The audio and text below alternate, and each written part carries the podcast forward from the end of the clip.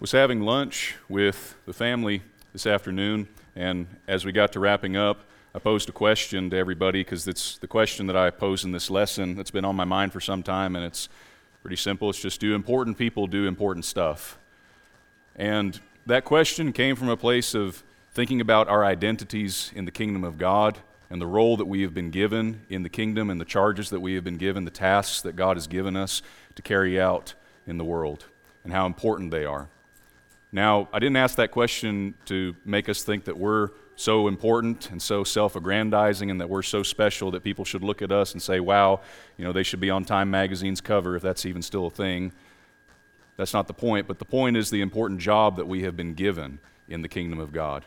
And a person that comes to mind as I reflect on that concept is a man named J. Robert Oppenheimer. You might have heard of him, and now I'm not toting him as a, a paragon of, of morality and virtue, but he was a man in the 1940s that the U.S. government called upon for a very specific task to assemble a team of people to build an atomic bomb before the Nazis could to end World War II. Now, I'm not making any kind of claims about the morality of any of that situation, but the point I'm making is that no one could mistake that because of the task that he was called to do, that he did not take his job seriously.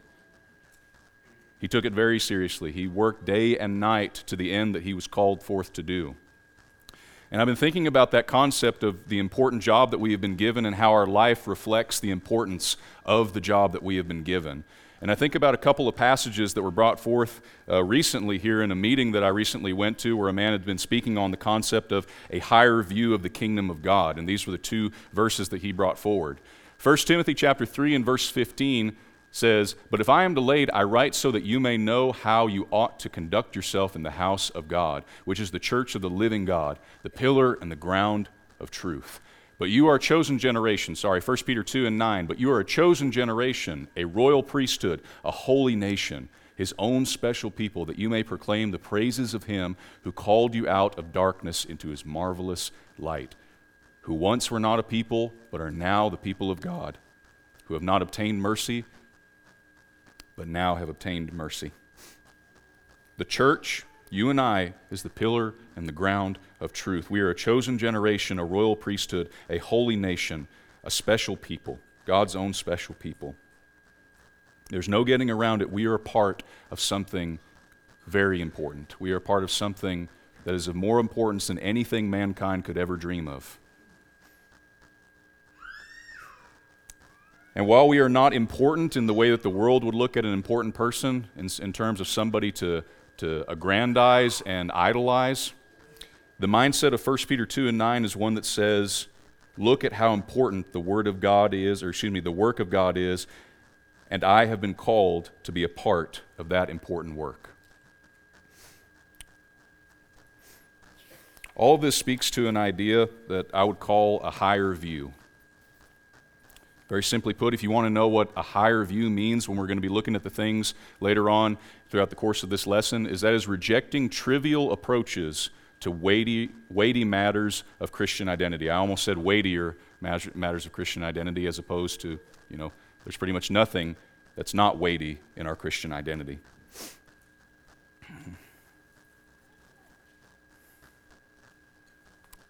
First off, I want to consider a higher view of our studies. And I, pur- purposely chose that. I began typing this out, and initially I typed the phrase our study life.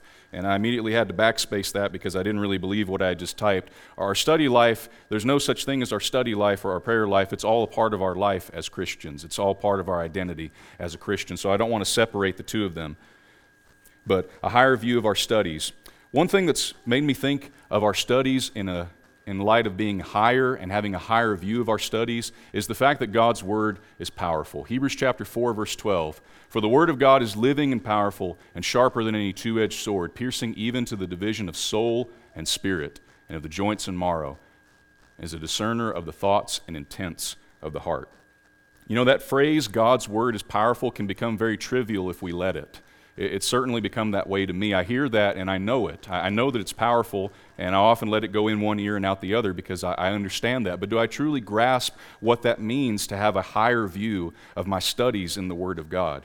You know, I, we were recently a part of a, a study with some of the young men in the congregation. We were at Callan's house, and we were studying some very, very deep things regarding the Word of God and regarding raising a family in the world today. And this is the way that I viewed it in the moment. And this may be dramatizing it too much, but it's just the way that caused me to look at it in a much higher light. We might as well have been in a war room that was preparing for nuclear war because of how grave the subject matter was. When we were looking at things that would influence our family and influence our children in the, in the, the years to come, you can't help but approach those things in a higher view. You can't but help have a higher view of those things that you're studying. Kind of like a group of people that might be gathered together in a war room preparing for, you know, a nuclear war or for a major conflict. They would take that very seriously in that moment. They would look at the impending conflict and they would be very serious about every action that they would take, everything that they would study, and everything that they would consider in light of what was coming. And this higher view of our studies in the Word of God, we need to have that in mind.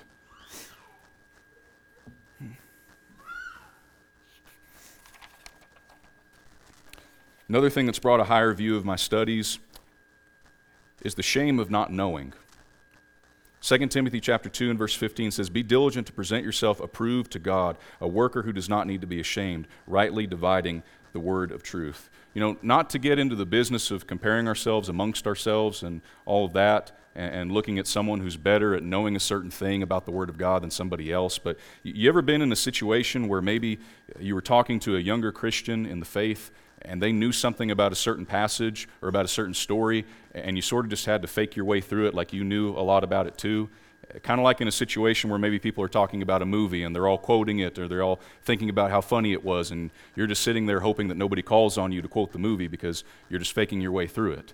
Now, I'm not saying that we need to be in those kind of situations and have a prideful attitude of, oh, I wish I knew as much as this other person, or I wish that I could display my knowledge to other people. The point I'm trying to make is as Paul told, or as we see here in Timothy, that there is a certain shame that comes from not knowing what we're supposed to know. You know, this makes me think of uh, Hebrews chapter 12, verse 11. Or, excuse me, I apologize, I got ahead of myself there. There's a certain shame in not knowing what we should. Second thing that makes, or another thing that makes me think of a higher view of our studies is the wonders of godly discipline. 2 Timothy chapter 1, verse 6 through 7. It says, Therefore I remind you to stir up the gift of God which is in you through the laying on of, of my hands. For God has not given us a spirit of fear, but of power and of love and of a sound mind. That Greek word for sound mind is the Greek word sophronismos. It means discipline or self control. And I find it so interesting that God gave us the spirit of discipline and of self control.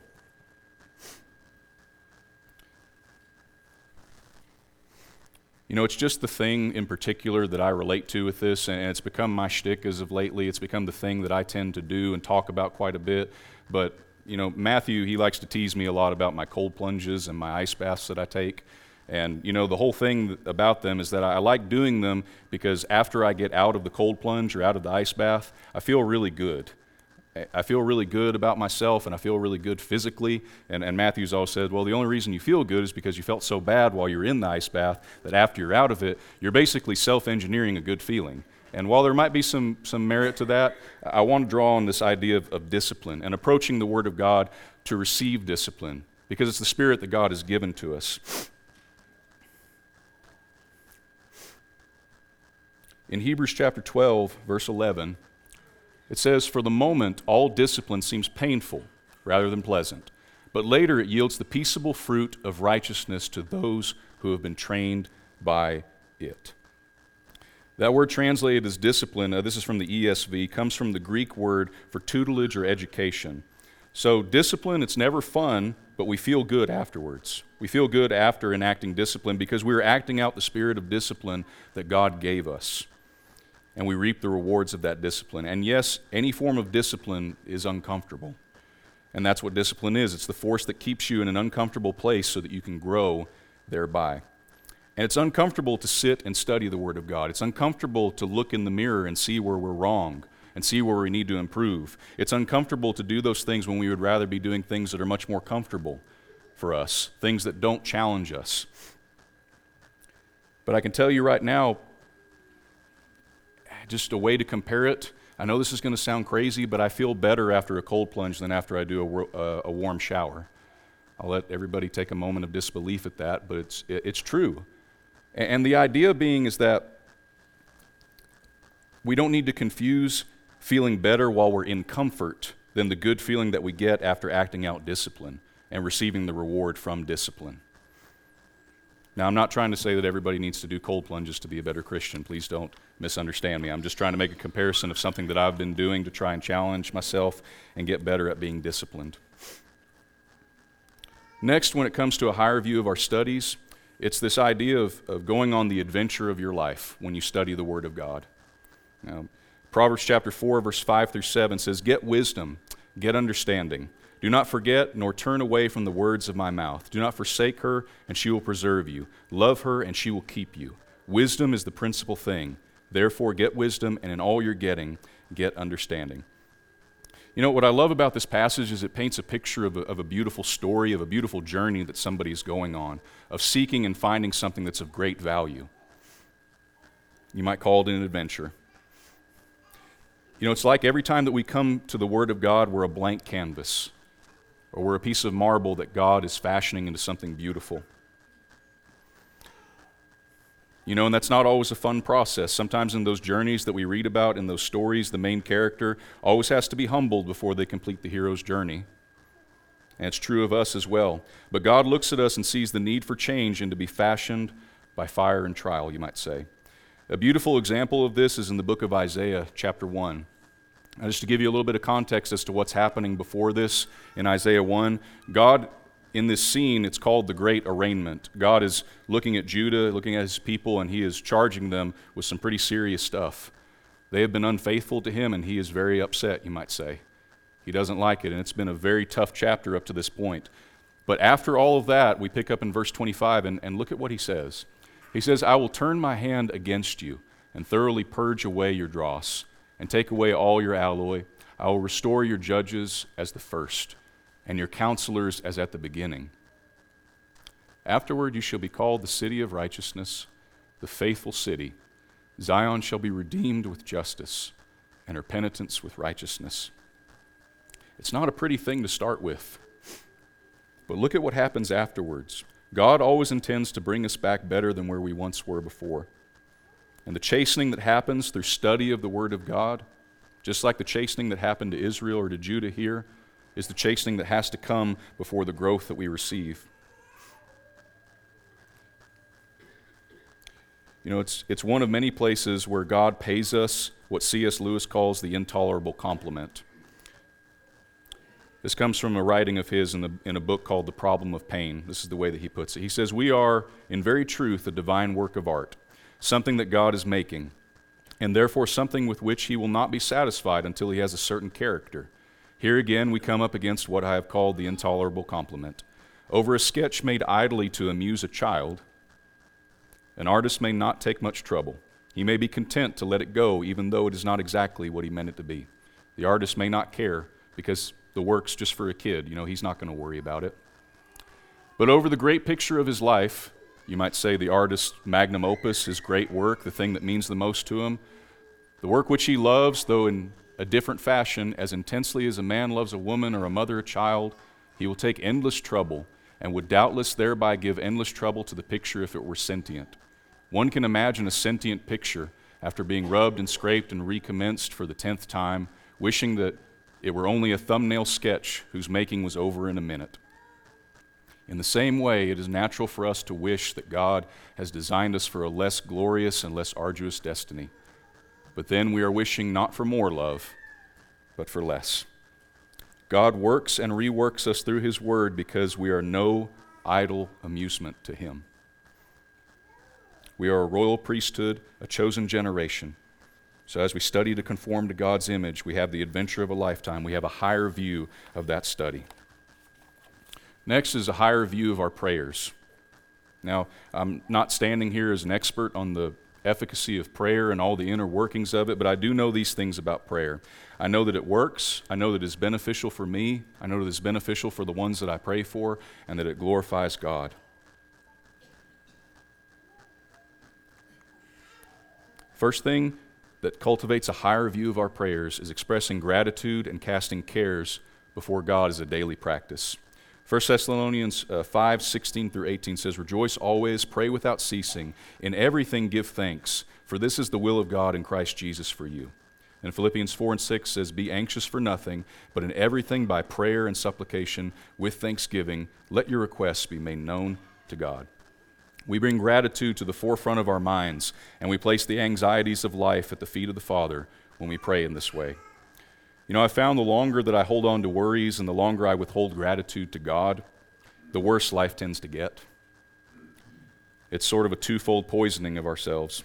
But giving gratitude to God in everything, as 1 Thessalonians talks about, teaches and means that we are grateful for God's blessings no matter what the circumstances of life are.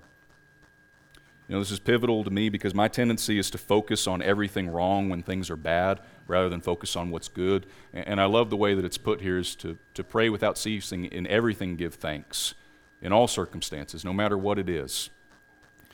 You know, not looking at the good and not being grateful for the good and not praying to God and being grateful for what He has blessed us with when life is difficult is sort of the spiritual equivalent of jumping into a stormy ocean instead of staying in the raft and everybody in the raft is looking out at you and saying, Why did you jump into the ocean? It's nice here. And you're just shouting in the ocean, I, I can't get over how bad the ocean is. And everybody in the, in the raft is like, What are you doing? It doesn't make any sense to do that. Another thing that cultivates higher view of our prayers is that we should pray for others to know and experience that which is good. Ephesians chapter 1, verse 15. I, I love this prayer that Paul has for the Ephesian brethren here. He says, Therefore, I also, after I heard of your faith in the Lord Jesus and your love for all the saints, do not cease to give thanks for you, making mention of you in my prayers, that the God of our Lord Jesus Christ and the Father of glory may give you the spirit of wisdom and revelation in the knowledge of him, the eyes of your understanding being enlightened, that you may know what is the hope of his calling what is the riches of the glory of his inheritance in the saints, and what is the exceeding greatness of his power toward us who believe, according to the working of his mighty power. This is something I've probably dedicated the least amount of brain power to in, in my time, but I need to get better at. And this is this type of prayer that we pray for, pray for one another. Do all the saints need a spirit of wisdom? and the knowledge of God? Do their eyes of their understanding need to be enlightened? Do they need to know the hope of God's calling, the riches of the glory of his inheritance in the saints, etc.? I want to pose a question. When was the last time that you prayed for someone to become a better Christian? Now, I don't simply mean someone who's struggling with a sin problem and you're praying for them to get better at that, but I'm talking about maybe someone who, by all intents, is doing good if you'll allow me that phrase. Maybe somebody that we look at and say they're not really struggling outwardly with great sin problems, and they're doing very well. And, you can see by the fruits of their labor that everything is going pretty well, and they're striving for their work in the Lord. But do we pray for this kind of stuff for them? Do we pray for them to go from excellent to outstanding or from good to excellent? To have these kind of prayers for them? Now, this higher view idea, these things made me think of something else that isn't entirely unrelated to it, but in the same vein or the same category, and that is our identity in the things that we do as Christians, the things that reinforce our identity as Christians. First thing I want to talk about is exercising self control in speech. Proverbs chapter 29, verse 11, it says, A fool vents all his feelings, but a wise man holds them back. You know, I used to think that the greatest challenge I would ever face is knowing what to say in any given situation. Well, actually, the, the greatest challenge is knowing when not to say what you want to say. Um, wise saying I've always heard is a wise man once said nothing. Um, and there's another one about you know opening up your mouth and removing all doubt that you're foolish about a certain thing. All too often, our lack of self control when it comes to our speech is the reason for the heartache and sin in our own lives and the heartache in other people's lives. Our prayer needs to be something like what we read in Psalms chapter 141, verse 3 through 4. It says, Set a guard, O Lord, over my mouth. Keep watch over the door of my lips. Do not incline my heart to any evil thing, to practice wicked works with men who work iniquity, and do not let me eat of their delicacies. We may pray for God to keep us from temptation, but do we pray to have our speech bridled so evil doesn't ensue? It's a, it's a weird example, but I actually traveled with a, with a preacher once who, before every sermon, he said one of his prayers was that if he was about to say anything doctrinally incorrect, prideful, wrong, he just prayed that a bug would fly in his mouth and stop him. Now, I know that's kind of strange, but the idea being is, is it a constant prayer on our mind that somehow, some way, that we don't say the things that we shouldn't say? Do we have that high view of our self control in our speech? This is a really interesting factoid that I looked up. Did you know that the average person will speak about 860 million words in their lifetime? You might know some overachievers in that area. My life, by all intents and purposes, is about a little over a third of the way over. So I've probably got about 400 million words left to speak, 430 million words left to speak. You think of the power that words and the tongue has, as we read in James chapter 3. Imagine if somebody came to you and gave you $430 million, and you had the choice to invest that in people around you, whatever way that you chose. I would make the case that the tongue and that the words we speak have much more impact than the money that we could ever give. 430 million words to invest in people, for good or for evil. Do we have that high view of our speech? Next thing is exercising self control and impulses towards the flesh. 1 Thessalonians 4 and 3 through 4 says, For this is the will of God, your sanctification, that you should abstain from sexual immorality, that each of you should know how to possess his own vessel in sanctification and honor. Now, this is the top tier of denying the flesh, of abstaining from sexual immorality. This is one of the most, you know, one of the most difficult things that we see in the world today to deal with. It's one of the most destructive sins that we see. And while self-control is more is about more than just abstaining from sexual immorality, I like the way that this verse is framed because it talks in opposition to sexual immorality, to giving in to the impulses towards the flesh. It juxtaposes that with possessing our own vessels in sanctification and honor. And it paints a beautiful picture of what exercising self-control is like it elevates the view of restraint in our eyes. Romans chapter 8 and verse 5 through 6 For those who live according to the flesh set their minds on the things of the flesh, but those who live according to the Spirit, the things of the Spirit. For to be carnally minded is death, but to be spiritually minded is life and peace. You know, I've learned that the majority of self control when it comes to the flesh isn't in the moment. I know that may sound strange, but not in the moment when we're faced with the decision between the flesh and the spirit, between sin and righteousness, but in the moments preceding it and in the days preceding it. That's when the self control really comes into play. It comes in the setting of the mind on the things of either the flesh or the spirit. The self control really happens in the days and months preceding the moment that we might be faced with that sinful decision of whether or not we have the self control to the study and the prayer. So that when we're faced with that decision, we don't we don't make the decision towards the flesh.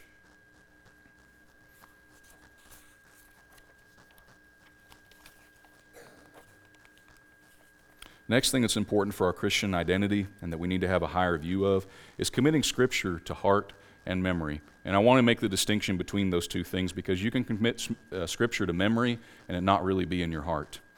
Colossians chapter 3 verse 16 says, "Let the word of Christ dwell in you richly in all wisdom, teaching and admonishing one another in psalms and hymns and spiritual songs, singing with grace in your hearts to the Lord.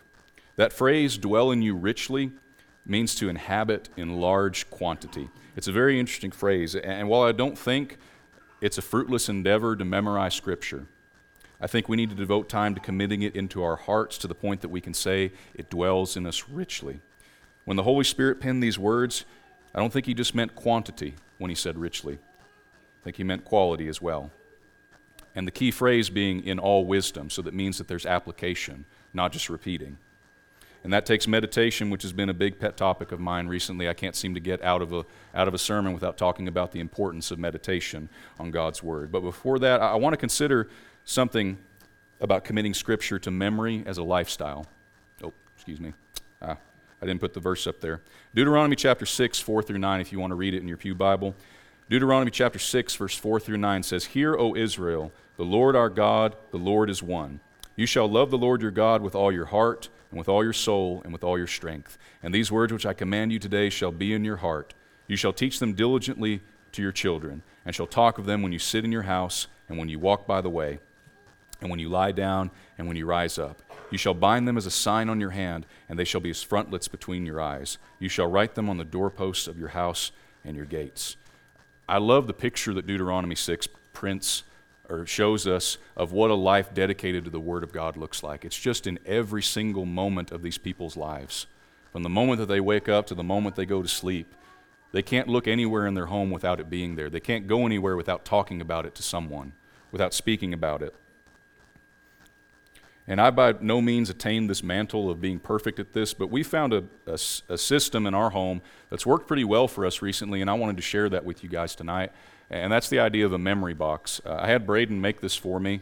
It's, I heard about this idea somewhere on YouTube, and the idea is that you get whatever memory verse you want to memorize, you put it in this box, and you have a system of cataloging those verses so that every day you're basically memorizing five verses a day. You're in the process of memorizing five verses a day and retaining it in your mind.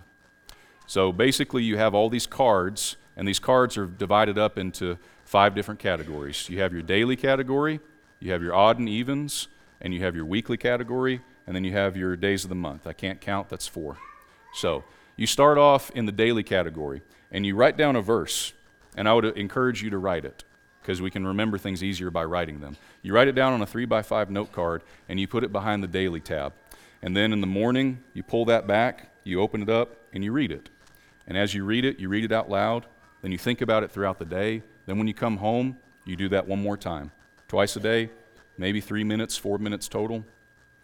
And then once you've memorized that, you move that verse into the odd category or the even category. It really doesn't matter.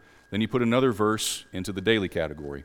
And then after you get the daily memorized, what you're basically doing is you're pushing those verses farther and farther back in that system until eventually you filled up all the days of the month that you're going to be reviewing verses in 1 through 31 in the book. If that's clear as mud, talk to me afterwards and I'd be happy to explain to you how we do it. But what I've found is that this is a great way to keep the Word of God in your mind on a daily basis is that yes, it does focus on memorization, but what's beautiful about it is you're thinking about it in the morning and before you go to bed, and then in between, you sort of force yourself to think about it and talk to other people about it because you know you're working towards a goal.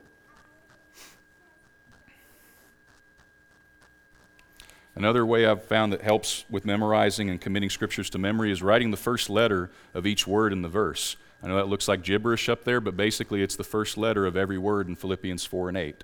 And the idea is that if you can at least see the first letter of a word, you can sort of build up your brain's ability to recall words. Next thing I want to talk about about having a higher view of is building a home with the kingdom in mind. Matthew chapter 6, 31 through 33. It says, Therefore do not worry, saying, What shall we eat, or what shall we drink, or what shall we wear? For after all these things the Gentiles seek. For your heavenly Father knows that you need all these things. But seek first the kingdom of God and his righteousness, and all these things shall be added unto you. This brings us back to where we started in 1 Timothy 3 and 1 Peter 2 concerning this higher view of the kingdom and putting the kingdom first in everything that we do. I saw what it was like to grow up in a home with no view of the kingdom whatsoever. And then at a later time in life, it left me clamoring for it when I was presented with it. But if we have homes with an apathetic view towards the kingdom, then the things of the world are going to look a lot more attractive to us. So putting the kingdom first allows us to put the things of the world second and last, even so. But what does a home with the kingdom in mind first looks like? Hebrews chapter 10, verse 24 through 25 says, And let us consider one another in order to stir up to love and good works, not forsaking the assembling of ourselves together as the manner of some, but exhorting one another and so much more as you see the day approaching. You know, I wanted a comprehensive list of all the things that look like putting the kingdom first, but I believe the Holy Spirit can put it much more eloquently than I can. In reading this passage, I wanted to know how I should apply it to everyday conduct in the kingdom so that it's kingdom first oriented and kingdom best oriented. And this is the phrase that I came up with. I want to speak and act in such a way to my brothers, sisters, mothers, and fathers in the kingdom that blesses them to the best of my current ability and causes them to be causes them to be or desire to be the best possible Christian that they can be and glorifies God in the best possible way that I can. And the beauty of that mindset is it applies to the smallest actions that we do in the kingdom. Mowing a lawn for a widow, bringing food to someone in need, saying a word of encouragement to those who are weak in spirit, or encouraging someone struggling with sin. Every action we take has eternal implications, no matter how big, no matter how small, if we have a higher view of it. A higher view of these things is not a self inflated view that lifts us up, it is a higher view that lifts up the work of God that He has called us to. And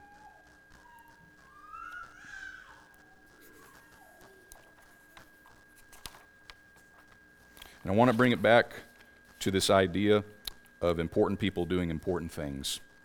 I think we've established that God has given us an important work to do. He has looked upon us and given us a task that is very important. Do we consider the gravity of what we inherit in that task? The kingdom that we work in day to day, the work that we do unto others and unto ourselves. Congregational leadership and generational service is a matter of great importance.